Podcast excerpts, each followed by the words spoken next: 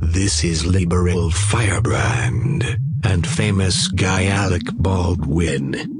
And it is my esteemed pleasure to welcome you to the fourth annual TH and Golden Vapor Awards.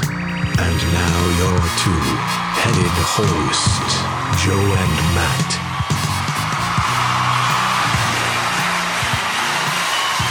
Ladies and gentlemen, nerds, my name is Matt Baum, and it is my pleasure to welcome you to the fourth annual Golden Beppo Awards. Fourth, Four years we've God. been doing this. Unbelievable. depressingly consistent. Another year of comic booking has come and gone, and that means it's time for us to hand out our annual Golden Beppo Awards for excellence in comic bookery. But I'm gonna need a little help from my second head and co-host. Ladies and gentlemen, put your hands together for Mr. Joe Patrick. Thank you. Thank you. Thank you. Matt's right. It's that time again. The end of the year means it's time to take a look back at the comics, characters, and creators of 2014. For those who don't know, the Golden Beppo Award is a beautiful gold cast statue of Superman's beloved super pet, Beppo, the super chimp. We'll also be handing out our fourth annual Listener's Choice Award. coveted Listeners of Choice Award. We've got a ton of awards to give out, so let's get right to it.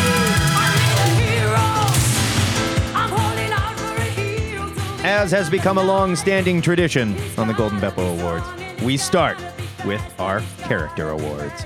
And I can't think of a better place to begin than with the best new character of 2014. Joe Patrick, who gets your Golden Beppo for best new character?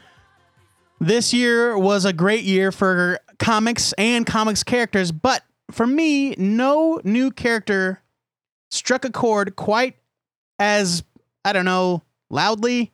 I'm trying not to screw up that Oh, No, metaphor. You know, your metaphor works. as Kamala Khan, aka Ms. Marvel, All right. Jersey City's favorite daughter.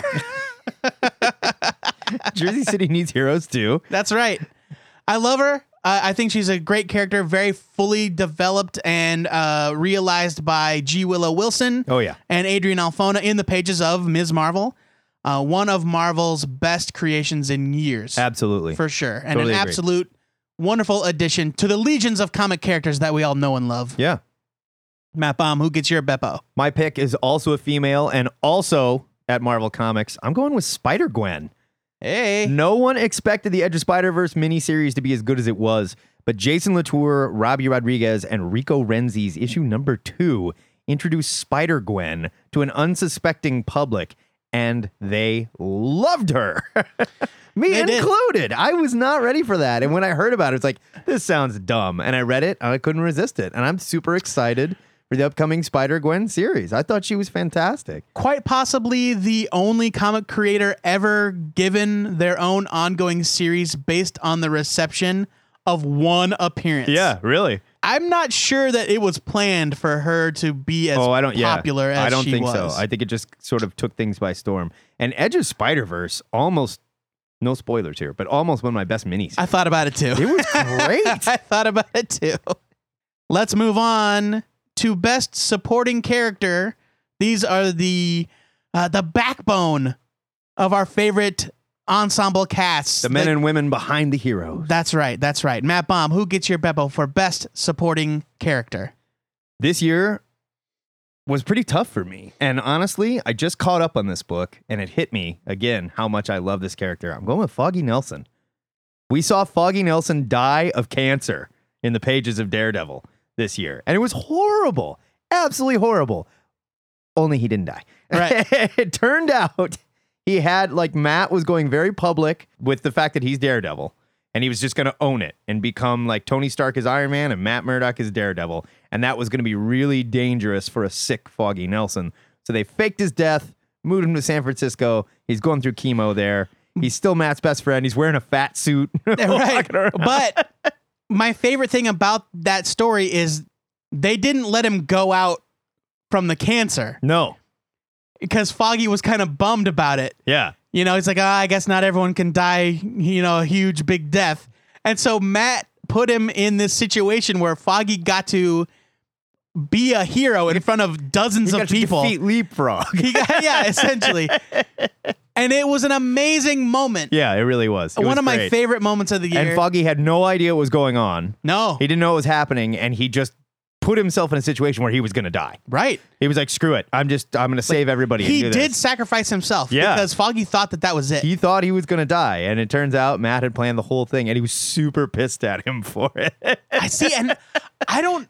That's funny because this is getting into review territory. But for me, I thought it was spontaneous on Matt's part. But then Gi- uh, Ant Man was there, so yeah, no, it, I don't know. it was it was all set up. They did Yeah. it on purpose. But yeah, that's a great moment, and I support that choice. Joe Patrick, who's your best supporting character for 2014? This one was hard for me uh, because for me, uh, the focus I felt was uh, uh, much more on the lead characters. Oh, definitely.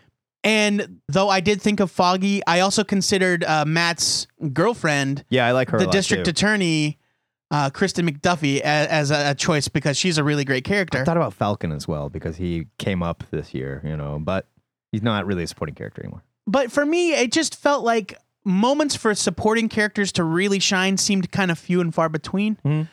at least in solo books, right? So I kind of went outside the normal our, our normal wheelhouse. I, I left the superheroes behind, and I got my choice for Golden Beppo from The Private Eye by Brian K. Vaughan and Marcos Martin, and I'm giving my Beppo to Gramps, That's a great choice. the elderly hipster.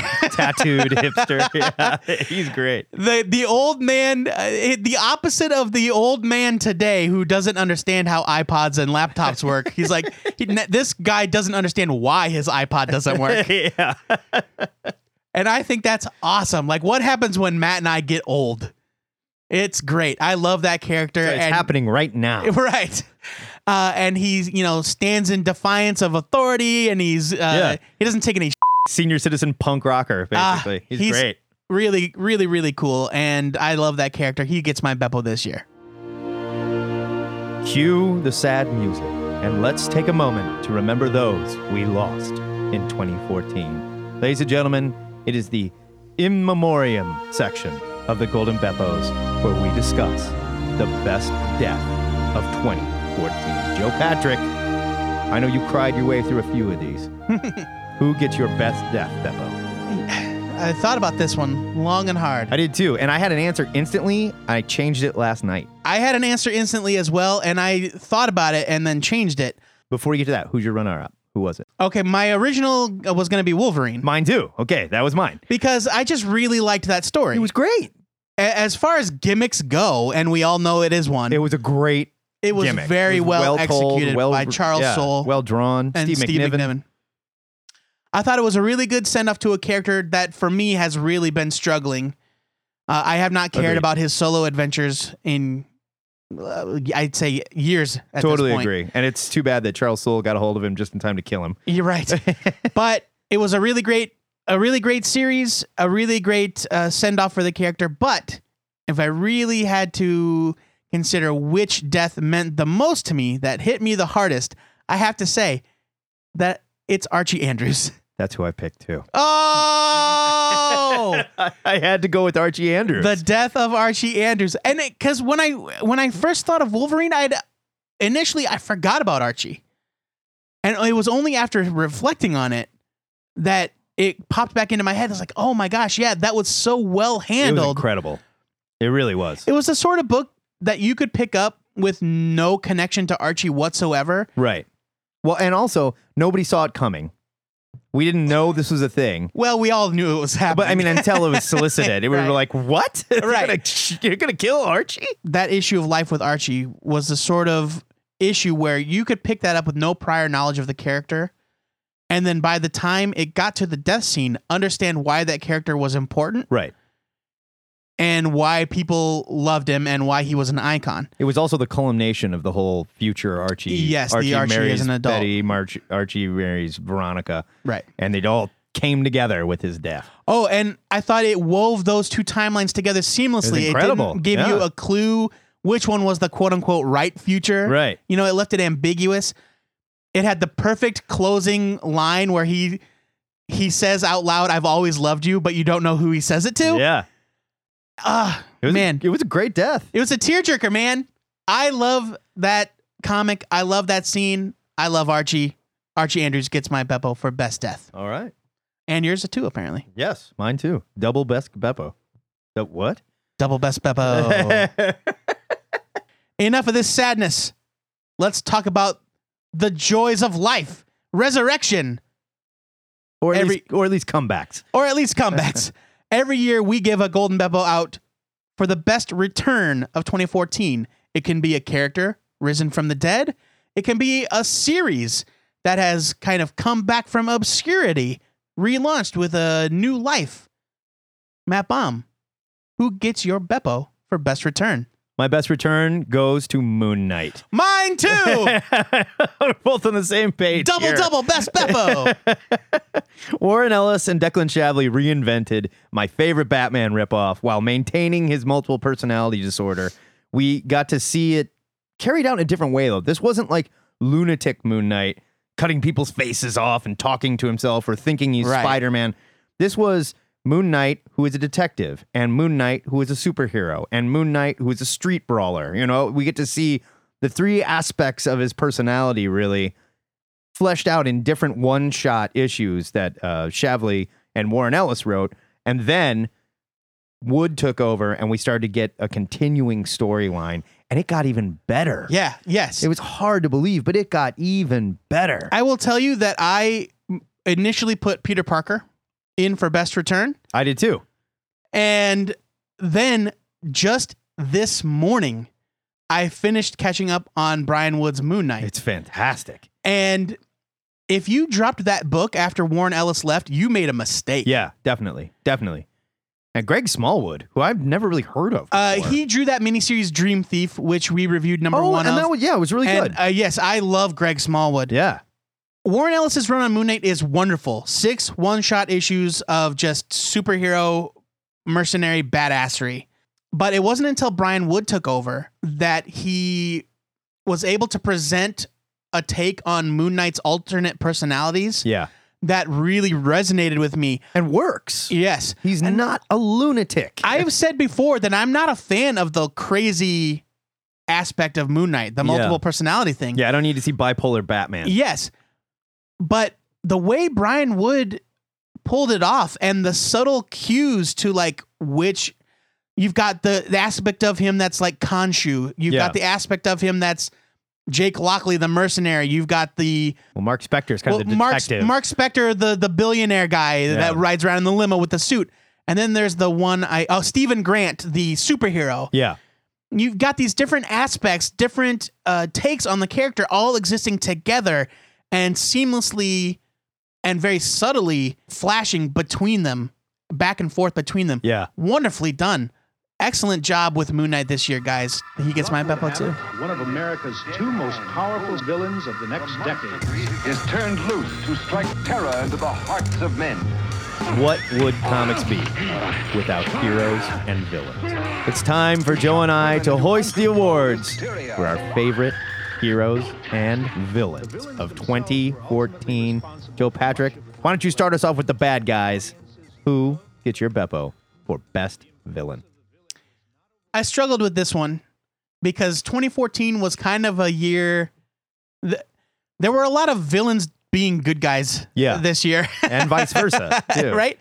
You've got your usual suspects running around doing stuff. Thanos is out there. You've got uh, good guys doing bad things, and and you can consider that if you wanted to. But for me, I gave my Golden Beppo for best villain to a kind of unlikely source. Okay. I recently caught up on James Robinson's Fantastic Four. Okay. That book is good. Really? It's really good. I totally dropped it. Yeah, I, I, I stopped reading it after number one. I just couldn't keep up. Not that I didn't want to, I just I didn't make the time. And then I blinked my eyes and they were 14 issues in. Yeah. And I have read all of them to date. And I am giving my Beppo to The Quiet Man, who is a new villain this year, a character that's been slowly orchestrating the demise of the Fantastic Four for an entire year. Is he brand new? Yeah, Okay, I've never heard of the Quiet. but Man. he's been behind the scenes this entire time Okay. since Robinson started his run. This character, the Quiet Man, is responsible for everything that's happened to the team. Well, now I'm gonna have to catch up on this. Great. the reason why he has chosen to uh, take out the Fantastic Four is very simple and very, you could almost call it cheesy. Uh, I won't spoil it, but it, his motivations are clear. The way he's inserted himself into the life of the Fantastic Four has been just diabolical, and he has done some terrible things. Johnny lost his powers. Yeah. Reed and Sue got their kids taken away. Ben went to prison. Like things have gone really bad for these guys. And it's all because of this guy, the quiet man. Some bitch. And he gets my Beppo. That sounds It's like been a great read. one nasty villain. Matt Bomb, who gets yours? Mine goes to a little more down to earth villain. I'm giving mine to Coach Boss from Southern Bastards. he's your atypical white, power hungry, mean Southern some bitch. And he's not only the coach of the beloved Running Rebels high school football team, he also secretly runs everything that is mean and nasty that's going on in Craw County. The first four issues of Southern Bastards sort of introduce two characters Earl Tubbs, our main character, and Coach Boss, who is the bad guy. And man, I have not met a nastier character in comics in a long time.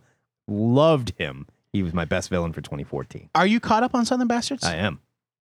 because I am not.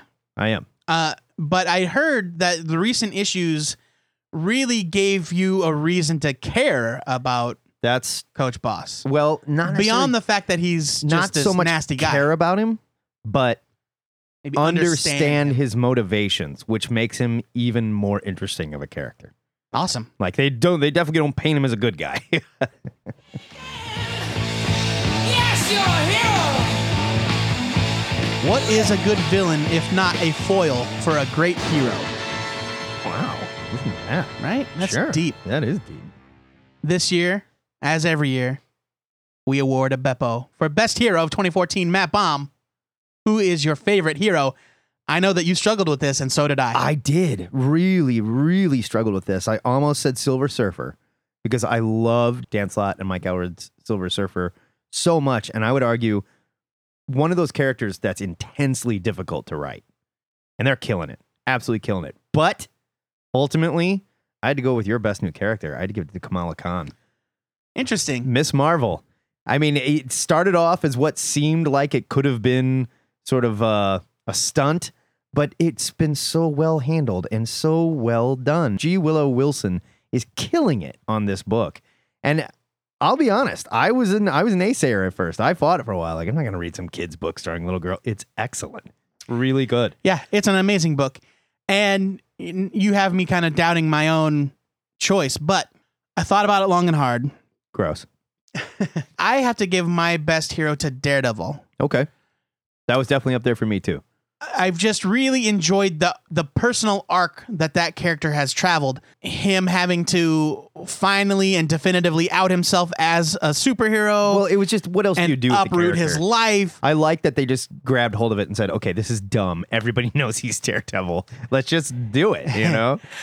Uh, well, and it's not only that, but I've just really enjoyed the journey that that character's on. Not only do I love what's happening with him, but his supporting cast is great. oh yeah. and his villains are great. Oh, yeah. and that's what makes that's what makes a great hero And is plucking him all out of of, those New York elements. and dropping him in San in San Francisco could have been a huge mistake and a stunt, but it's been so well done.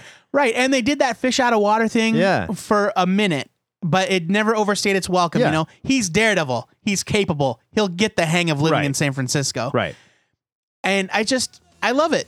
He gets, he's my best hero. That's a great choice. Yes, I Some things will always be great. It's time to move away from the characters we love so much and start talking about the books that they live in. As usual, we start with our best new series. And this was a huge year for new series. Image Comics alone put out like 700. Most of them are great. It's true. it's true. Joe Patrick, you've sorted through your stack. You've read did. a bunch of new comics this year. Yeah. Who gets your best new series? It was a no brainer for me. My best new series of 2014 is Ms. Marvel. Oh, that's a great choice.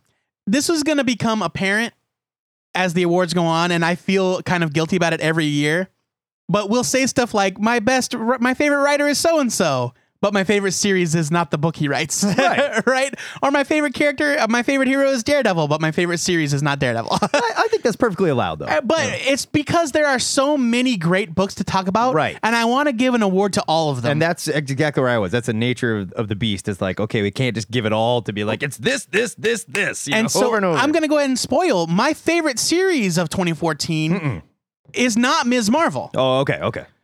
because I had a th- a perfect place to put it in the awards, right? Right. I had a, a perfect award to hand it and say, "Good, you know what? You're my favorite new book." There you go. And next year, maybe Ms. Marvel's my favorite series of the entire year. Hey. But when you when there are so many quality books, Yeah. and you can't give an award to everything, you really gotta like split hairs. well, and a lot of stuff just came out too. Like It's we're, true. we're only two or three issues deep into some of this stuff, and it seems like it's going to be great, but Right. we don't know yet. but a little bit about the book itself, it just feels genuine exploration of what would really happen if a teen character suddenly woke up with superpowers. Yeah, and it's also like a, a really nice, fresh take on the Marvel universe too. Yeah, Where you're, through like, the seeing eyes it of through- somebody Yeah, that's a fan, right? right. Comics Alliance, I believe, they do a kind of a tongue in cheek awards thing every year. And this year they gave her the award for best new superhero slash fan fiction writer.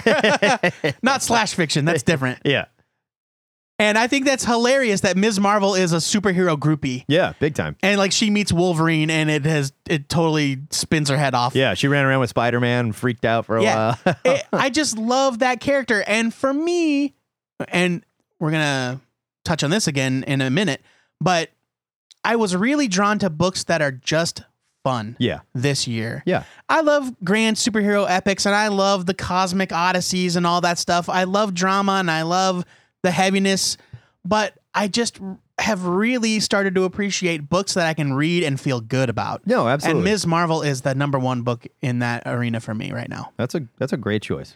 Matt Baum, which series gets your Beppo for best new book? I sorted through a, a bunch of different series, and ultimately, I kept coming back to one. And I have to give my best new series to Sex Criminals from Matt Fraction and Chip Zdarsky. It is Confession. I'm not caught up. it is such a wonderful book, and I've only there's read the n- first two issues. There is nothing like it on the stands. They are doing something wholly different than any comic book I've ever read and dealing with sex in a way that is so candid that it, it makes you wonder why we're all so prude and like afraid to talk about this, you know? It's not pornography by any means. This is not like an Alan Moore exploration of like female genitalia, you know? Like, no. this- Gross. this is two people who are just like everyone else you know who hook up and they just happen to have this power where when they orgasm, they stop time. I'm pretty sure that if I ever heard Alan Moore say the word genitalia, it would ruin my life. Sex Criminals is a wonderful book. It's very human, it's funny, it's sad, and it's just so well executed every month. I just caught up, like I read uh, the last six issues, and man, they've just figured out that they're not alone with their powers, and there's a bigger story going on, and now it's moving. It's still very human, but it's moving into a little conspiratorial territory if Matt Fraction never writes another superhero comic book again, I'm okay with it as long as he keeps putting out high quality stuff like this. It's wonderful. Sex Criminals, my best new series. All right. There you go. Well done. We've all got our little favorite books. You might call it a guilty pleasure, but there's no reason to feel guilty. no. These are the books that you feel are deserving of wider attention. The best book you're not reading. Matt Baum, who gets your Golden Beppo for this year? This one was really easy for me. It's Zero from Image Comics, written by Ailes Cott.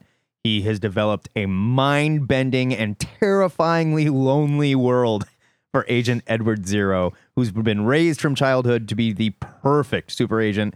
He lives one job at a time, and issue by issue, we get small glimpses into his past as we're seeing how what's going on in the present. There's a different artist and a completely different feel for each story, but it still stays very rooted in the mythos of this character. And it's set apart from other spy books in the sense that Edward Zero is a deeply damaged person that is investigating his own psyche while doing his job. And man, it is so well written. I It love is that book. Just it's, it's beautiful to look at. It's terrifying. It's violent. It's action packed, but it's also very thought provoking. This is a writer playing in their sandbox at their best. I love Zero. I love that book too, and I've gotten way behind, unfortunately. But Zero Number Two got my Beppo for Best Single Issue of 2013 last year. That's right. It did. Yeah, It was a badass issue. Trad Moore drew it. Ah, so good. Yeah, that book is incredible. Joe Patrick, what gets a Beppo for your best series that other people need to be but are not necessarily reading? One of these days, we'll figure out how to shorten that. Speaking of books that make me feel good and that are fun to read, my best series that more people need to be reading is Teen Dog. Teen Dog? Nice. Teen Dog by Jake Lawrence. Yeah, it's it's great.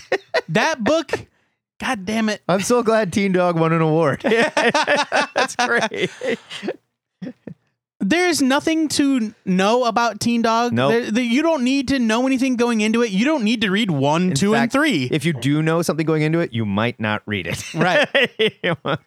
Teen Dog is exactly what it what it says. Yeah. It's just the adventures of a teenage t- dog. He's the coolest dude at Tantamount High School. He's got a best friend who's a rocker chick. There's a girl star quarterback on the football team. There's a pug that hates him. Thug Pug. but even Thug Pug, Thug Pug almost got my best villain. but, but even Thug Pug, there's a little there's a little, you know, a little He's- brightness to He- Thug well, Pug. he's jealous. That's all. Yeah, Yeah, he's, he's- just jealous.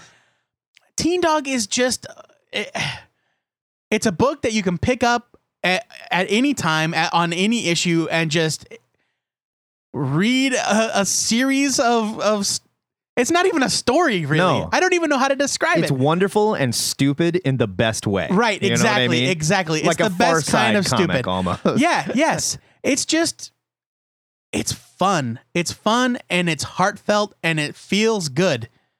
Every time I read it, I'm happy about it. Yeah, it's a great book. And n- I'm telling you, no one is buying it. Yeah, unfortunately. But that's also like a really, really hard book to market. Sure. Uh, you I know, get it, man. Like it just it that's not one you can put in people's hands. It just has to fall into the right hands. Right. And then when it does, they're gonna be like, This is totally rad. Right. yes, Teen Dog is rad. it is. There's no better way to describe it. If you like books that are rad, if you like books that make you feel good, then you should buy Teen Dog. There you go. Background sing for the crossover. This year we were almost overwhelmed by a flood of crossovers and event books. Some were great, others not so much. Most were not. but two of them are about to get awards for what they tried to do. Joe Patrick, what was your best crossover slash event book of 2014? All right, now this might be a bit of a stretch, but I'm counting it as an event. Okay. I'm giving my best event Beppo to The Multiversity from DC Comics. I'm fine with that. written by Grant Morrison with an- a rotating uh, team of artists. It started strong, Started weird. it w- strong and weird, just like everything Morrison has ever done. Yep. with uh, an issue drawn by Ivan Rice. They've gotten, they've just gotten better every time they've come out. Yeah. And now it's to the point that every issue of Multiversity that comes out is my new favorite issue of Multiversity. It's incredible. It's basically Grant Morrison showing everyone I can do the DC universe better than you. Right. And it's not even the DC universe is No. the thing. It's here's a world where it's on uh, pulp adventure heroes and Doctor Fate wears jodhpurs, and here is a world where uh, Captain Marvel is still like the faucet Captain Marvel. That Yeah. was the most recent one. Man, and, that and was Thunderworld. That was Thunderworld. so good. Ah, and it might be my favorite issue of Multiversity. It's Grant Morrison showing everyone that there's nothing wrong with Captain Marvel. Just do him the way that he used to be done. Right. That's it. And the issue before that, the Pax Americana issue, is on many reputable comic sites best of lists for best single issue of the year. Yeah. And I really thought about it for mine as well. I'm not even sure if I know what's really happening and it almost doesn't matter. And I don't mean that to I don't mean to say that like it's hard to comprehend. there's an overarching plot that something's going on, and there's this comic book that's uh, appearing in all of these different universes. There's um, a terrible threat that's about to eat the multiverse. Who cares? Every issue of the multiversity is wonderful. Even the issue I thought I'd hate, which was all about stup- uh, vapid teen heroes uh, living celebrity culture uh, lives, it was wonderful. Ben Oliver drew it. It was a great book. I just think right now it's definitely the best thing DC's doing. Yeah. Oh, without a doubt. Without a doubt. Matt Baum, what's your best event of the year? When I start thinking about events or crossovers, they live and die basically with their continuity. And if you're going to do a big company sprawling thing, as Marvel tried to do most recently, that totally fell flat with Access, you've got to pay attention and you've got to get everybody on board. And I don't think anyone is doing that better right now than Valiant Comics. I'm giving my best s- crossover slash event to Unity at Valiant Comics because they have quietly taken that book, which is a series, and incorporated s- almost, I think, six or seven different Valiant books into it. Exo Manowar has assembled a team of people to go and kill Toyo Harada, who is effectively the most powerful person in the Unity in the Unity U. It's so goddamn good. Beautiful art held together so well in its continuity. They are paying so much attention to that universe. They've quietly been kicking ass over at Valiant, and I can't get enough of it. Gets my Beppo for best crossover event. I'll allow it. All right. Let's talk about story time. Can't have good comics without good stories. The ebb and flow of comic storytelling can lift a series to greatness or drop it into the world of the new 52. Joe Patrick, what gets your best story arc for 2014? All right, my best story arc of the year was a strong contender for best crossover slash event Okay. of the year, but like I said earlier, with having to split hairs and shoehorn things into certain categories, I decided to put this one here, and that is Spider Verse, uh, primarily because it is while it is crossing over with multiple titles, the Spider Man corner of the universe is really a self contained. Yeah, it really is. I just think Dan Slott has been killing it again and continues to kill it month after month, story after story with Amazing Spider Man. And this is probably the most ambitious story he's ever Yeah, done. that's what I was going to say. Like- Every Spider Man ever. you don't have to do like this. He could just quietly keep giving us great stories about Peter Parker being Peter Parker, and we loved it. And he's decided to go huge, Right. like universe spanning, huge, and it's great. Yeah, I just it, it's it's really fun and Slot is able to embrace continuity and uh, put a s- different spin on like how can you do a comic book featuring a thousand versions of the same character and have Yeah. them all seem different Yeah, and not just because of what they're wearing. yeah, different voice, different character. I- It's and not to, not to mention that, but he's done a great job working with all the other writers and editors. Yes. that are working on this Yes. as well to keep everything tight and cohesive. And it's all been good. This is one of those rare exceptions where all the spin offs have been good. And Slot has also used this storyline as an opportunity to bring depth to a character that I kind of hated, uh, which is Moreland, Yeah. a villain from J. Michael Straczynski's run. Uh, I didn't originally hate him, but it, he was kind of born out of that whole Spider totem. that whole bullshit. yes and you know what that's present here in spider-verse It- but for some reason i i feel like slot is handling it better Well, they're subtly tweaking it. So Right. it's not necessarily like a force of nature type. bullshit. Right. Like it's something else. But now, you know, Moreland Moreland is part of a, a family of hunters, and they're all terrifying, and they're all traversing the multiverse. You know, killing Peter Parker's or or spider totems, I guess. Yeah. And I just really love the depth he's brought to those villains. Who's your favorite spider? You can't pick Pete. You know, I really loved uh, the Captain Universe Spider Man. Uh, you put me on the spot. I want Peter Braddock. I love him. oh, I, yeah. Uh, He's Captain Britain Spider Man. Spider UK, I think is yeah, what they call He was great. yeah, I, I I really liked the Captain the Captain Universe uh, Spider Man who like couldn't leave his universe. Yeah. and I loved how they did that because of course if you really have a character on your team that's Captain Universe, Right. that fight is over. Well, and I like that he's powered by his universe, and if he leaves his universe, he doesn't have any power. Yeah, right. like he's just a guy. But, and and so that's what I uh, love how they did that. And so they used his universe as a safe haven for all the spiders to go to. And of course, it didn't all work out. Eh. Spoilers. but yeah, I, Spider Verse has been so good, it has been great. and I can't wait to see where it goes and how it ends. It's my favorite story arc of the year so far. Well, no, it's my favorite story arc of the year. so far. 2014 is over. There's still a few I got to get to. Matt Bomb, what gets your Beppo for best story arc of the year? I thought about Spider Verse as well because it's so ambitious, but I figured one of us was going to talk about it. So I went for something a little more street level. I'm going with Southern Bastards. Here was a man. This was the first four issues of Jason Aaron's Southern Bastards, where we are introduced to main character Earl Tubbs, who returns home after his father has died to auction off his house or get, you know, and just get the hell out of Craw County and never come back, but ends up staying to deal with the menace of Coach Boss. And just like some of my favorite TV shows, Southern Bastards teaches you don't fall in love with any characters. this was just a fantastic introduction to this world. Corrupt Southern County, these horrible characters. And just when you think you've got a good guy, he kind of gets ripped right out from under your feet. An amazing storyline and a great intro.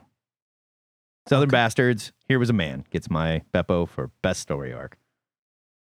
Some comics come in, tell their story, and then get out before they've overstayed their welcome. Doesn't happen very often anymore. We call them miniseries. And every year we give a Golden Beppo to the best miniseries of the year.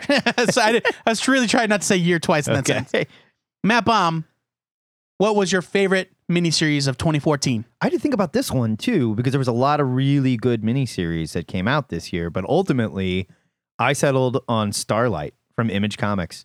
Mark Millar with amazing art by Gorlan Parlov, showing everybody except for Jeff Parker and Doc Shanier exactly how Flash Gordon should be done. Close runner up though, really close runner up. Rick Spears, the auteur. That Oh. book was Sure. incredible, absolutely twisted and bizarre.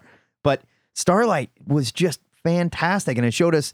Mark Millar showed us that he can still write feel good comics like traditional superhero feel good comics and kick ass at them.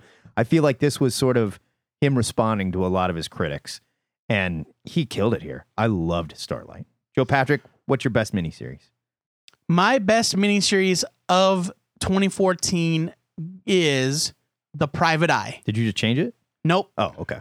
Oh, I did have some other contenders that I thought about giving it to the Midas Flesh, which was uh, that Boom miniseries that I really liked by Ryan North. Yeah, that was good. But w- when all was said and done, and The Private Eye is not over yet because unfortunately it does not come out on time exactly, but that's what you get. It's t- totally creator owned. They're Yeah. doing it at their own pace. No rule. God you get it love when them you get it. but there's only one issue to go.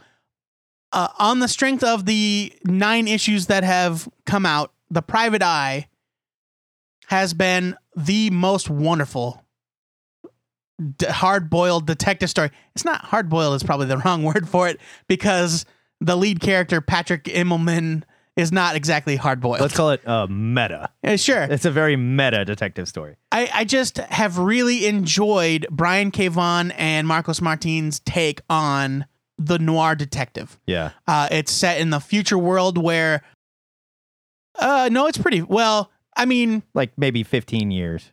well, n- more like sixty years. Like people that are our age now are in their Oh, okay. No, Golden that's years, fair. That's right? fair. and so it's set in a world where the cloud had a catastrophic failure and everyone's private secrets were leaked out in the world into the world for all to see uh, and it's this cautionary tale about trusting technology and what happens to the world when it fails so badly that people have to retreat back into their private lives like they are desperate desperate to reclaim any sort of Privacy. sense of private identity that they completely lost when all their dirty secrets were brought Yeah. to light Uh, it's uh, it's a wonderful story. It's my favorite mini of the year. It's a good one. What's better than one hero in a b- comic book? How about a team of heroes? Huh? More than one. More than one. It's time to talk about the best team book of 2014. Joe Patrick, who's your favorite super team this year? you know, this one I struggled with a lot. Team books were tough this year. And it's not that there aren't good ones, but I feel like a lot of the usual contender, contenders, like ones that maybe I would have picked last year, are still wallowing in the same stuff they've been wallowing in, That's fair. uh, especially the Avengers books and the X Men books, uh, which I do love and I Yes. still love them. Very good. But we're on like year three now of this epic thing happening in in Avengers, and the Uncanny X Men time lost nonsense is still the same story that we've been in. Yeah. And while I'm enjoying it, it's just hard to get super excited about it. And so I went with a book that I just recently got caught up on, and I talked about it a little bit earlier Fantastic Four. Wow. Yeah. Wow. I just think it's so well done. Okay. And James Robinson has been toiling away, and Leonard Kirk, who I love, uh, has been toiling away at this book almost with no buzz behind it at all. Well, Except- Marvel's canceling and getting remixed. Except for the except for the idea that it's getting canceled or whatever's happening. yeah. And no one's I don't think anyone's paying attention to this book. And he's just quietly telling a really great mystery story. And he's been doing it for the entire run. It's one long form story. And though there are arcs within it that you can focus on, uh, he's just got a real firm handle on the characters. Uh, he knows how to embrace the history of the characters. Like Heroes Reborn elements are popping up in in the book. Man, now I've Which- got to catch up on this. Damn I it. like I'm tickled by, and he does it in a way that like you don't have to feel bogged down by it. It's okay if you don't know what Heroes Reborn is, but I do, and so it's a s- it's a special treat for me the way he handles the history, and you know I know I beat the Starman drum all the time, but it's sort of like what he did in Starman in the sense that like yeah. he was able to latch on to the history of that particular group of characters Right. and spin it to great effect and he's doing it here i love fantastic four i think it's wonderful All right. All right. I'll catch up on it. what about you Wh- what book gets your beppo for best team book while I agree with you that Jonathan Hickman's Avengers has been sort of uh, not floundering, no but wandering around. I, like, maybe. I didn't mean any of that in a dismissive No, no, way no. it's just I thought about giving New Avengers best team book because I feel like that is the one book where he's allowed to just go crazy with these characters. And I love the twists and turns we've had this year. But ultimately, I had to go with somebody else completely different. I chose BPRD as my best team book. i love it John Arcudi and Mike Mignola took a huge chance with this book by taking Abe Sapien and Hellboy out of it. They're gone. They are not in this book. yeah It is a group of agents, mostly human agents from the BPRD, and it's never been better. The book is continually fantastic every month. The Hell on Earth storyline has not gotten old and just proven that there's no rules to this book whatsoever. Not to mention the fact that it's beautiful to look at. Absolutely incredible art. James Heron and Tyler Crook have been doing the art, and they are unstoppably good. And I can't believe that the Magnola verse continually finds these guys that fit so well into the feel of the book. BPRD is my best team book of the year. I love it, and I feel like I would have been tempted to do that as well, but I'm, I'm so far behind. Fair enough. It's a crying shame. Every once in a while, Joe Patrick and I sit down and we read ourselves a whole damn graphic novel for a little segment we call Take a Look, It's in a Book. And at the end of the year, it's time for us to decide what was 2014's best graphic novel. And this was a fantastic year for graphic novels. Yeah, I know it was really hard. There were so many. It was really good hard ones. to pick one. Like I had three different choices written down here, and even as I'm s- saying this sentence, I'm still not 100 percent sure about my pick. Okay. All right. But I think I'm giving my favorite graphic novel of 2014 to Seconds by Brian Lee O'Malley. I was I was really close to doing that. I- I also I also had on my list uh, The Shadow Hero by Jean Luen Yang and Sunny Liu, which That I was great. loved. It was great. I loved that book. And then I thought, oh, but how can I not give it to Andre the Giant by Box Brown? But then I remembered Seconds. And Seconds is a wonderful story and beautifully drawn, uh, just as you would expect from Brian Lee O'Malley. But the reason I think it gets my favorite graphic novel of the year, why why it edges out other books that I loved, is that it showed that Brian Lee O'Malley is not a one trick pony. yeah, absolutely. He was able to come back with a second, well, seventh or eighth or whatever graphic novel. Scott Pilgrim wasn't his only, the only trick up his sleeve, you know? Right. Uh, and he did Lost at Sea before Scott Pilgrim, and that book is great too. But everyone was looking at this book, you know, wondering, can he do it again? right. And he did. But he didn't go for the lightning in a bottle thing either. No. He didn't go back to Scott Pilgrim. He told us a totally different story. Right. And I just I have all the respect in the world for his talent and for what he for what he was able to do. And it was probably super tempting for him to just churn out another like Oh, sure. fan service kind of thing. And he could make a ton of money doing it. and people would love it and it would probably be great. But instead he took a totally different path and put out a wonderful graphic novel. Yeah, it was daring. It really was. And I loved it. So seconds gets my pick. Matt Baum, what was your favorite graphic novel? I had to go with Andre the Giant, Life and Legend. It was really Mm. from hard Box for me not Brown. to pick it. That was a it was a beautiful book. It was so well put together and put together in a way that Box Brown came right out and said, "Look, this isn't history. This is what I gleaned from a bunch of information from wrestlers talking basically."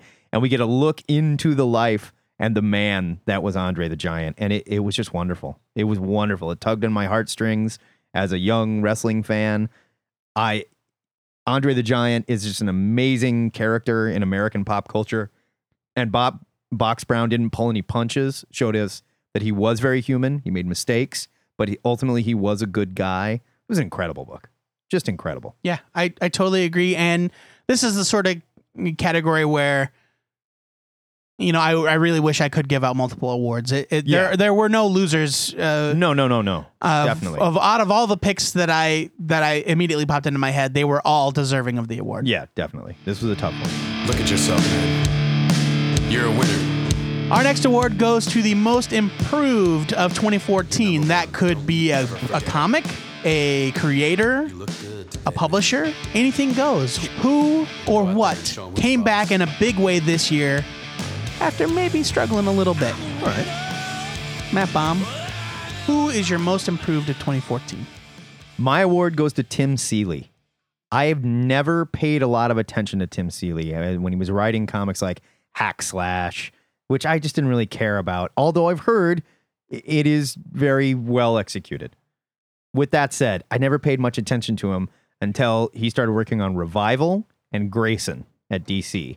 And when I heard that Dick Grayson was no longer going to be Nightwing, my eyes rolled and I was just, whatever. Here's another more New 52 bull. But that book is fantastic. Yeah, I love And it. Tim Seeley is killing it there.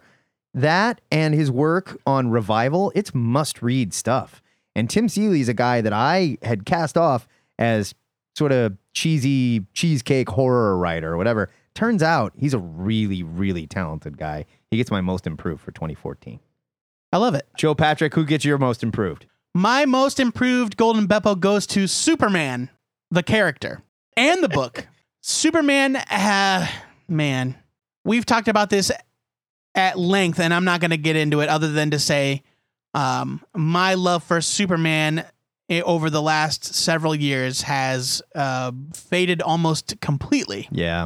not that I don't love the character, but my my love of what DC has been doing with the character and my interest in following the character. They're making him hard to love. But uh, over the course of the last year, and it may have even started in late 2012. I'd have to go back and look, but um, uh, Greg Pack and Aaron Cooter took over Action Comics and very quietly turned that book into one of DC's best. Yeah, I got to catch up. I, I saw it on so many best of lists. And then earlier this year, Jeff Johns and John Romita Jr. took on Superman and have also delivered a really fine story with the character. Um, that's a little bit more true to form. It's still the same nanosuit wearing nonsense that I hate. Yeah.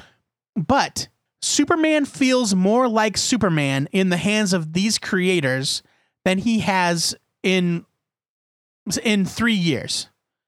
And I'm very happy about it. I'm thrilled by it and I'm just so thankful that somebody at DC woke up or Yeah. something and and and got the memo that nobody wants to read hard edged young punk, you know, tough guy Superman. I don't want to read that character. Young punk communist Superman.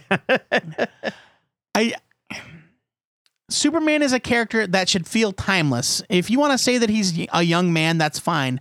But I don't want to ever think about him as a young man. yeah. We he's should a, be, we he's shouldn't an be icon. thinking about his age. Right. He should be ageless. he's an icon like Batman or Superman Right. or like Batman or Wonder Woman or Captain Marvel.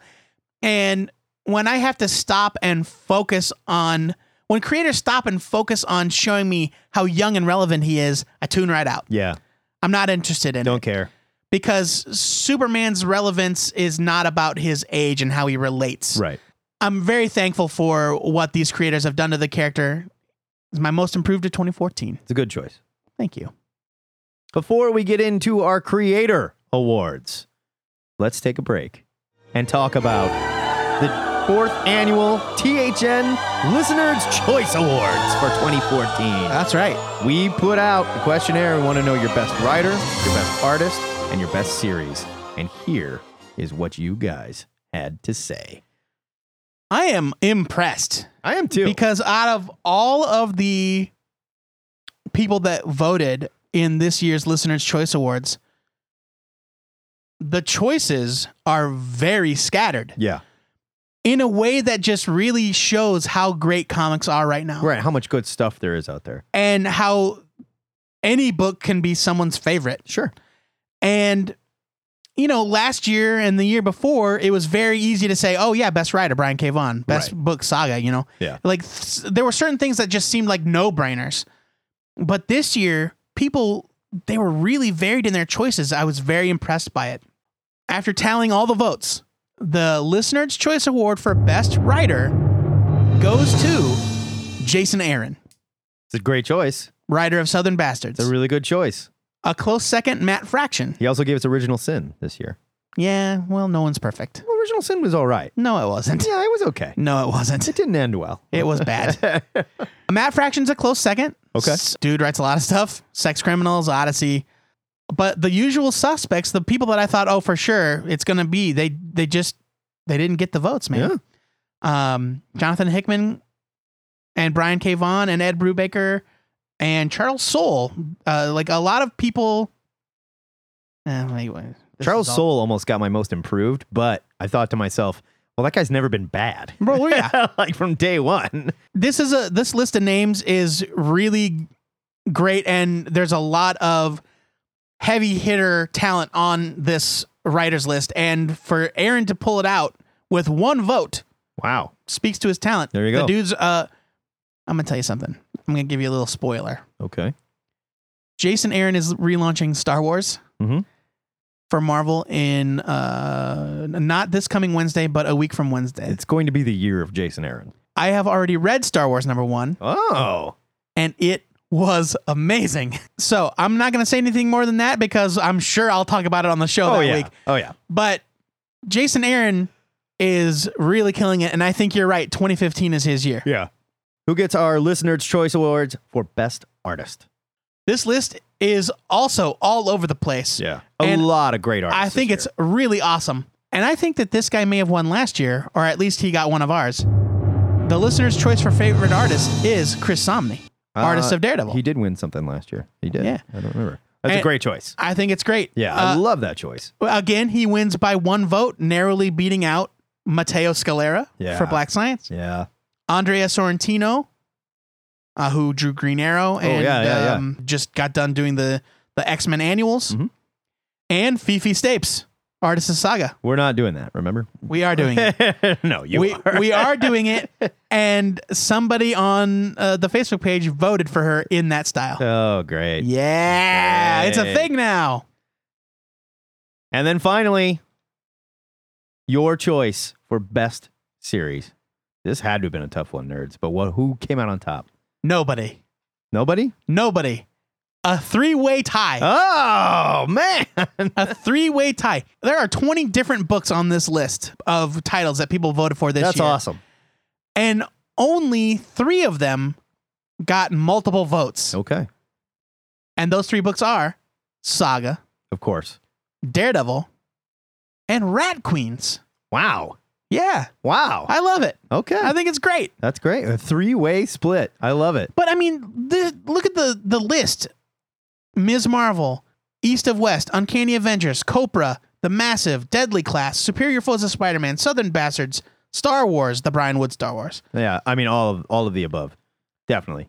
Uh, but then you've got stuff like the Mercenary Sea. Somebody picked for their favorite It was good. Transformers More Than Meets the Eye. The best Transformers comic I've ever read.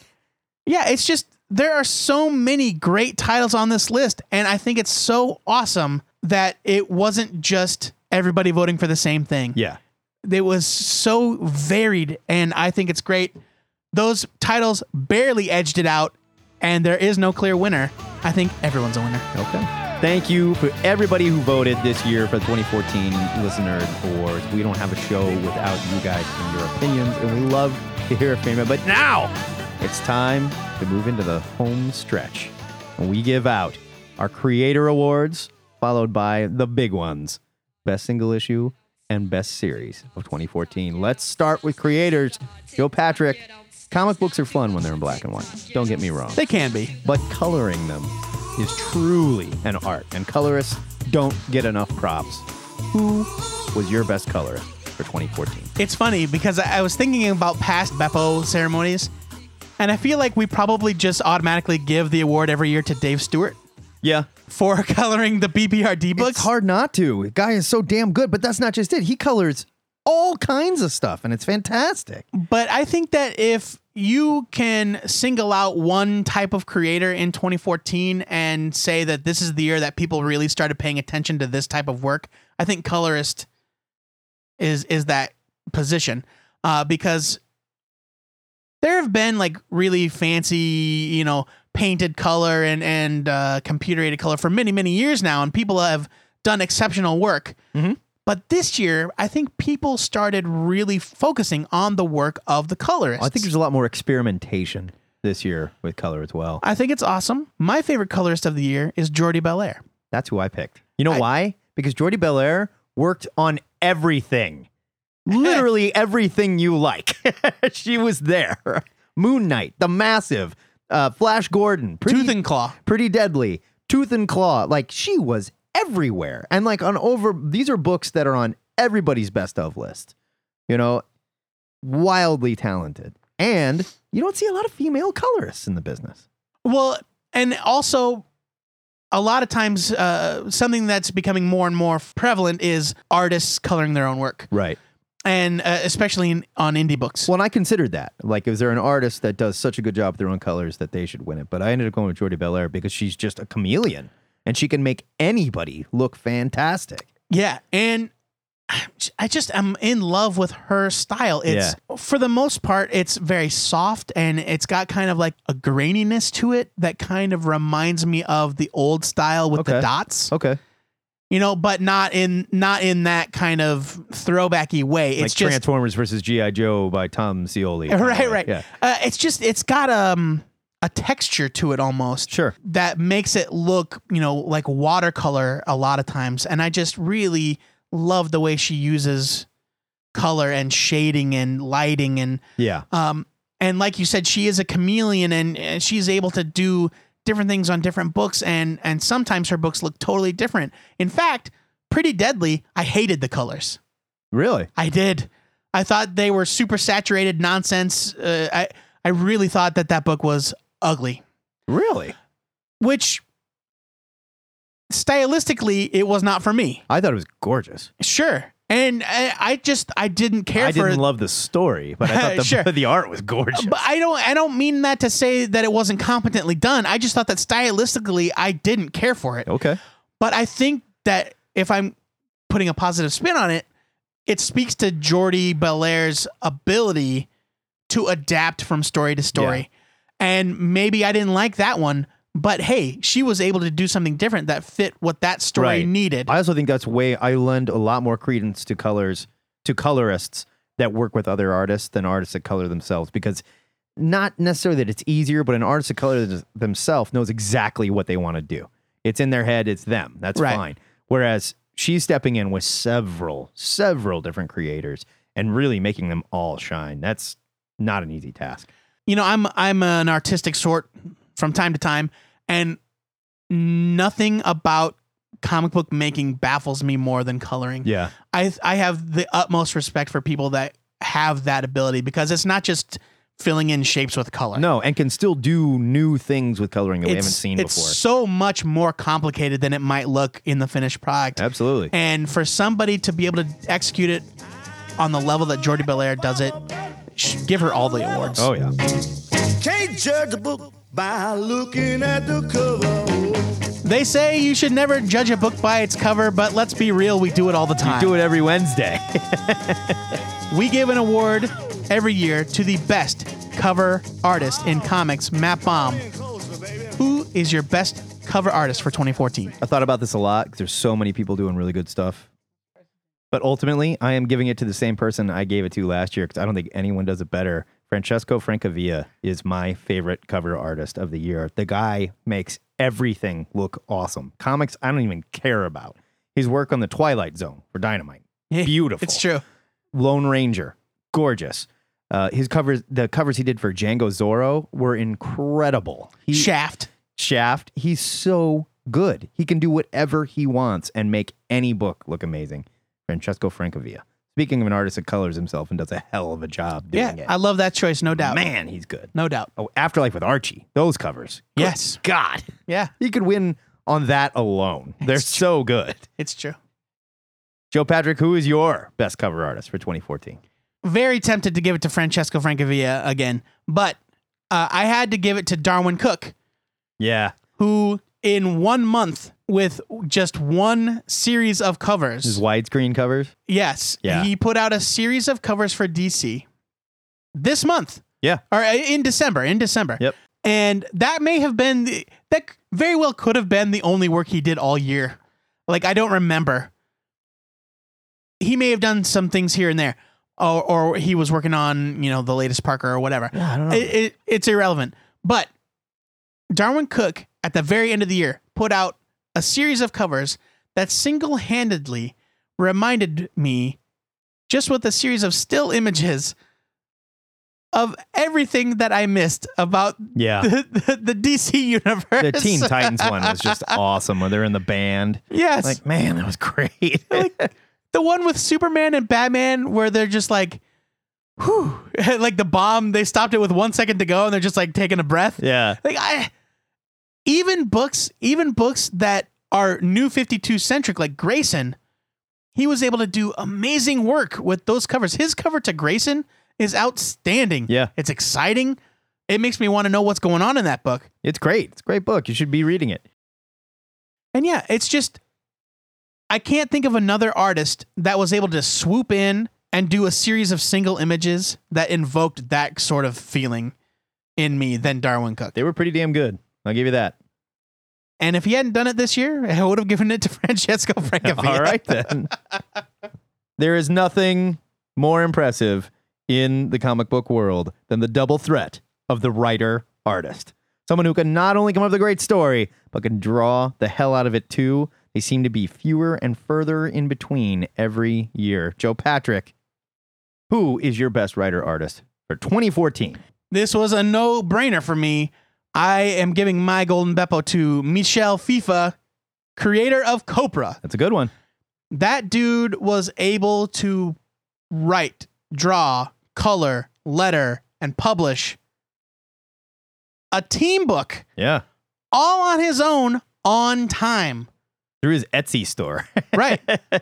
the bulk of Copra came out in 2013, but uh, in 2014 he did the next little story arc, a series of single issue vignettes uh, featuring each member of Copra, and he continues to do wonderful work every single time it comes out. I just received notification that I was gifted a subscription for the 2015 Copra Nice. uh, by my secret menorah comics therapy secret menorah uh, partner i don't know what you call it my secret santa Okay. and i couldn't be more thrilled that guy churns out amazing work how he is able to do it i i honestly Yeah. don't understand Yeah. i don't know how he put out 12 issues of copra on time by himself It's impressive. being able to write and draw is impressive enough, but it, being able to do it on the level he's doing it is Yeah. deserving of m- much more recognition. And you can watch him improve issue by issue too. He just keeps getting better. yeah, that dude is a monster. Yeah. And we're uh, people are talking about him now, and he's getting a lot of attention, but he's going to be a superstar. And I'm just happy that we discovered him now. You know, while he's churning out the work that he wants to churn out. Yeah. Let's get him off some those stupid ultimate books and give him something cool, please. I mean, really. Matt Baum, who gets your Beppo? this year, mine goes to a writer artist who returned to a property that he used to do that I love. I'm giving it to David Lapham for Stray Bullets Killers. It's The original Stray Bullets book that David Lapham did is one of my favorite crime stories of all times. And a lot of people can return to properties that they worked on years and years and years ago, and the magic is just not there and it doesn't work. He stepped flawlessly back into the world of Stray Bullets. The book is beautiful, it's disturbing, it's well written, really well drawn, it's black and white. So maybe he's not doing as much work as a guy like FIFA, but No. but man, I love what he's doing, and it's nice to see him drawing again because Lapham has not been drawing for a long time. He's just been writing a bunch of stuff. He did a thing for Vertigo. He did that Young Liars book. Did he draw that? I think he did. I can't remember. I don't- Regardless, I'm so that happy. was a, that was a few years ago. I'm so happy to have him back at Stray Bullets. It's a wonderful book. He gets my best writer slash artist. Beppo. Awesome. Call me William Holden Caulfield. It was no company. Speaking of writers, some guys can't draw, and that's okay. They just can't. I get it. I Or they- can't either. Or they can, and they choose not to. Fair enough. There's that too. We'll never know. That's true. We give out a Beppo for the best writer in comics. Matt Baum, who is your favorite writer of 2014? I tried not to give this one to this person because I feel like they just get too much every year, but I can't resist it. I have to give it to Brian K. Period Vaughn for Saga and the Private Eye. Huh. Okay. I don't think that's not what I thought you were going to say. anyone is operating at h- this high a level. I caught up on Saga a couple weeks ago, and all the magic of that book just came back to me. It's still absolutely wonderful, and they've sort of taken it out of the realm of just the pure sort of love story and started to get some really interesting interpersonal character stuff with some of the side characters, like characters that you thought were terrible people, you know, who were making choices because of their situation. And it's just gotten so good. And The Private Eye is one of the most intelligent detective stories I've ever read. It is Yeah. amazing, absolutely amazing. And it just seems like Vaughn is working on a different level than everyone else. It's true. It's true. And I thought about him a lot when trying to pick a, a favorite writer. But for me, it came down to this uh, I'm okay with just letting his work stack up for months at a time and then getting back to it whenever. You know, it's not that it's not wonderful, it's No. not that I don't love it. It definitely reads better that way. too. It's but the urgency is not there Okay. for me like it is with my pick. And that g- pick is Mark Wade, who is a writer that I also feel like I've awarded in the past and s- tried really hard not to do it Yeah. again. But Mark Wade is the writer. I, I will say this, and we've probably made this admission on the show before. Mark Wade is my favorite comic book writer, period yeah, probably mine too.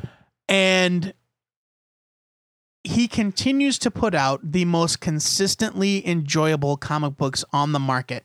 No There- matter what he's working on. Right, right. And that's why I gave it to him because Brian K. Vaughan very talented, very popular. I love him. But he's doing books that he came up with, right? He Right. cre- he created these works from whole cloth Right. and he's able to do whatever he wants and that's part of what makes them shine. Mark Wade is a writer that can come onto a character or uh, a, a, a series that does not belong to him in any way. Yeah, he's one of those old school. He's one of the last of those old school guys that no matter where you drop him in, He elevates. he'll be fine. he elevates everything that he touches. Yeah. And Daredevil is a book. I just got caught up on Daredevil. It that is a book that is doing things that I have literally never seen before in superhero comics. Not in terms of the superhero stuff. No, the interpersonal stuff. W- Have you ever read a comic book in your entire life that deals with the hard-hitting issue of postpartum depression? Yeah, I know. I have. and that was a great issue. That was a, such a great because it looked like "Hey, we're gonna get this story where they're gonna show us a battling Jack Murdoch Yes! beat his Yes! wife, and I was like, no, Mark Wade, no, Yes. Oh, don't and do it. When I read part one of that original Sin tie-in where it looked like Battle and Jack Murdoch beat his wife, Yeah. I was angry. I was livid. It, was- this was right there with Uncle Ben touching young Which Peter, didn't actually- wasn't a But like, thing. I was like, That was a rumor. No, don't do this. right. I was so mad about it. And then, of course, Mark Wade pulled it out with this touching story about a mother who sacrificed everything she had to save her son. It is the best event c- comic tie-in I have ever read. Yeah, it was great. It was really good. Like how do, how does that come out of original sin? Yeah. Uh, and so I had to give the award to Mark Wade because that guy comes on to every project, whether it's creator owned or corporately owned, and he does something magical with it. We talk sometimes about writers that have uh, uh, from the old guard Yeah. that come back after some time away, and it's not as magical The magic's not quite there. as you hoped it would be. uh, Mark Wade has never been anything but an amazing writer. yeah, it's true. And he is my favorite, and he gets my Bebel for this year. I, I'm just floored by the consistency of his comics. Writing is great. Can't have comics without him. It's true. But you know what else? You can't have comics without Pretty pictures. pictures. Pretty little pictures. Pictures are what makes comic books comics. Matt Baum, who is your best artist of 2014? I know we keep saying this over and over and over again, but there was such a breadth of quality in art this year. An amazing amount of good art. And there were so many names that came up. But ultimately, I had to go with Declan Shavley. No I, sh- I don't think anyone That's my pick. nice. I just don't think anyone came into their own art form and just exploded like he did. Yeah. I mean, like I loved his work last year. We loved his work on Thunderbolts. We've we've loved him for a while, but this year, man, what he did with Moon Knight alone, and It's- he did some other stuff too that was also fantastic. But what he did with Moon Knight alone It's some next level stuff. absolutely, Absolutely. beautiful. The guy has just come into his own, and I cannot wait to see more from him. Far and away, my best artist of 2014. With that said, Matteo Scalera was right behind him for his work on Black Science. What he's drawing in that book is so insane, like just crazy. Different realities, different creatures, different rules of physics, and he keeps it all so tight. But ultimately, I had to go with Shapley. I love Scalera's work, but I had to go with Shavley. You know it's Shalvey, right? Shelvey. That's why I'm. That's why I keep saying The it. L is before the V. Shalvey. All right. I just thought I'd wait till the end of the show to correct. Right. Thank you. Yeah, he's absolutely my pick as well. And I struggled with this one because, you know, like you said, there is an enormous breadth of talent. Yeah. it was hard to pick one favorite from a sea of really wonderful talent. I don't know if it was the fact that I just shotgunned a bunch of Moon Knight issues or what, but I just thought about the work that he's delivered in 2014. You're absolutely right. He has really jumped up in terms of his abilities. And I think that his collaboration with Jordi Belair Yeah. has Hasn't hurt at all. has really helped to up his game as well. Declan Shalvey, you're my number one guy. I love it. I love we're both on the same page. This is it. Make no Let's get to the big two. mistake where you are. Our final awards of the evening. Best single issue and best series of 2014. Best single issue for me, probably the hardest category to name. Just because you got to rethink everything you read that year. It's- what hit me? It's really hard not to pick something that you've read over the last two months. It's true. And I admit, I did. okay, well that's But fine. in It's thinking just- about it, I- there was just nothing that hit me like this. Joe Patrick, what is your best single issue of 2014? oh, see, you gave me all this. You left me with a cliffhanger. I thought you were just gonna go right into it. No, no, I'll get there. I'll get there. All right. Okay, well, like you said, I struggled. I struggled with this a lot. I had my pick made earlier in the year when this came out. I was like, "Oh, this is it for me. This this is I love this book. This is my favorite read of the year." And nothing toppled it until Pax Americana came out, the the multiversity issue. And so ever since then I've been struggling which one is it? Which one is it? And ultimately I stuck to my guns. And my pick for best single issue of 2014 goes to the DKW one shot from Fantagraphics Oh, wow. by Sergio Poncione. Wow. Uh, DKW stands for Ditko Kirby Wood. And if you recall me reviewing it on the show, uh, DKW was a single issue story where Pancione explored his love for three artists that fundamentally shaped his own development as a comics fan and an artist himself uh, Steve Ditko, Jack Kirby, and Wally Wood. And the way Pancione was able to tell these stories, three short stories featuring uh, each creator and slip seamlessly, not only in and out of their own styles, like mimicking their styles, but his own style as well in the in between pages. It's just a beautiful comic and a really heartfelt love letter to three legends that shaped the way we think of comics Yeah, now, the they- way we think of comic Absolutely. art and the potential uh, of uh, the art medium. And Each It's- one of them changing it in different ways. too. yeah, exactly right. It wasn't just the art; it was also the way he told their story. Uh, when it came to Steve Ditko, it was a very kind of sad story about Steve Ditko, the man, Yeah. and you know his lonely life Grumpy old, crazy old Steve Ditko. and uh, but then Jack Kirby's was larger than life, with Jack Kirby being resurrected as a as the god of this alien planet where everything he draws becomes real. he was just able to not only draw in the style, but also present a story that felt that matched, you know, what I think people understand about those creators right. it's just such a wonderful book and a wonderful exploration of uh, comics talent. And if you haven't read it, absolutely seek it out. It was a Fantagraphics one shot. Hopefully, it's still available in print or digitally. I'm sure it is. It's absolutely worth a read. There's nothing tied to it. It's just, it's just an exploration of how awesome comics can be and what they mean to this one creator.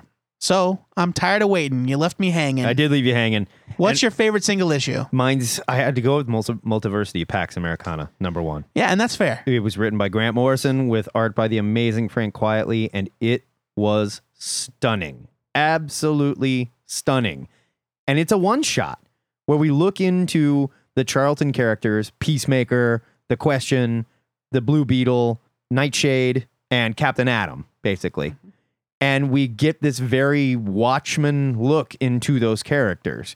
These characters that I love that have been so misused for so long. This was the best question story I've ever read. It was awesome. The question was so cool in this, and nobody writes him like Grant Morrison. Not to mention, we got to see Ted Cord, Blue Beetle again, and it was like that sort of happy go lucky, not afraid to be famous, you know, like Beetle character. And the Peacemaker, who's a character I've never really paid much attention to, was very, very cool here. And Frank Quietly, good God, man. No one panels a book like Frank Quietly. The way that he just guided you through like these zigzag panels effortlessly. Right. And you didn't even have to think about it. And then there was these other pages of just a million small little square panels with the question trying to figure out how someone was murdered. And it's jumping back and forth between the past of the murder and the question investigating it. And you never get lost. It was just so well executed, man. it, the way that Morrison and Quietly were able to execute on a book that you really can read. Like I think that you can pick up Pax Americana and read it in reverse and it will still make sense. Yeah, it might. And the way they were able to do that almost makes it seem like they are of one mind. Yeah. That's more than a collaboration. Yeah. That's that's two creators that are so in sync with each other and and what the other wants to do that I don't know that there is another creative pairing in comics that is as Yeah. That could pull off a one shot like this. yeah, that could do definitely. what they do. That was incredible. It really was. And and just comic booking at its best. I totally agree and it was hard for me not to just give it to that book, but Let's get to the big one. The best series of 2014. This one needs no introduction. Joe Patrick. What did it for you? I, I still am not sure. I've got two things written down here and Choose one. Okay, my favorite series of 2014 is Daredevil, Okay. That's a great choice. which is not what I thought I was going to say when we started recording. What did you think you were going to say? Moon Knight. Okay. also a fantastic choice. Uh, both for reasons that we already went into Right. in depth Right. in this episode. But when it came down to the moment, I had to go with the book that really hits me the most every time I read it, and Okay. that's probably Daredevil. I also struggled with Daredevil. I had that in there. I struggled with Moon Knight. I had that up there. I had Sex Criminals right in there too because it is just wonderful. But ultimately, I've got to give it to Saga. So volumes three and four took the story that, that we loved so much from the year previous and fleshed it out even more. And it is just keeps improving. And I cannot think of a series issue by issue where I put it down and I immediately need to read what happens next. I have to know what's going to happen next. I love these characters, all of them. I love this universe. And again, I just don't think anybody is working at the same level as Brian K. Vaughan and Fiona Staples on this type of a book. And we've never read anything like it. It's Star Wars with a heart. It's Star Wars with farting and lovemaking. you know, like it's fantastic. I'm giving it to Saga. That's fair, man, and and you make a really good argument for it. I, I just um, for me though, I love that book a lot. I'm okay with not reading it for a long time and then Okay. just letting it watch over me. You know, and I tried to fight it. I really did. I said, no, don't don't give it to Saga. That's ridiculous. But I can't help it. There was like one series this year that just killed me with every issue. Yeah, It was Saga. but you know, I'm I I'd have to go back and listen, but I'm pretty sure I gave it my pick to Daredevil too last year. I think we both did. Yeah. But that just speaks to the enormous quality of these books. Yeah, and the consistency. A- and yes, exactly. That even a year or two years in, or even longer in the case of Daredevil, these books are still Yeah. of the absolute highest Just quality Incredible. that you can find in comic books. It was so hard to pick everything on this list this year because there was so much good stuff. I dread the Golden Beppos every year. they're, they're difficult, but I dread them and I hate it. I hate it and I love it because it makes me think about this stuff differently. And I have to go, okay, we liked a bunch of shit all year, but what was the best, man? Like, what really got it? And you ask me again in 15 minutes, I'll rethink a bunch of these. You oh, know? absolutely. But we want to know what you guys think about our choices. We want to know what your choices were. We did the Listener's Choice Award, but we've still got that thread running. If you go to the question of the week, fill it out, man. I want to hear from you yeah, guys. I've posted the whole list of categories on the forums. You can give us your pick. Thank you so much to everybody that did answer, you guys. And we're looking forward to another amazing year of comic book reporting, infighting, and dick and fart jokes here on the Two Headed Nerd Comic Book Podcast. Enough of this. Let's get out of these monkey suits and Oh, go to the after good party. Lord. Oh, it's going to be a hell of one this year. I'll tell you what. Be safe out there. We're heading over to Tony Stark's place. We've got a bunch of supermodels. It's going to be incredible. I mean, you know what? It's gotta go- superior Iron Man now, and he's way more fun. Oh yeah, he's drunk again. we got to go over to the League of Super Pets party after that. Oh god, the Tiny Titans are having a rager. It's gonna be fantastic. Thank you so much to everybody for listening to the show all year. We're going to try and crank out another year of fun, and we ask that you stick with us. Next week, we're back to business as usual. That means everybody back in your sex kennels, get to work. We've got a show to do, God damn it! No more of the special holiday programming. We'll be playing Ask a Nerd, where we're going to have a very thought provoking discussion.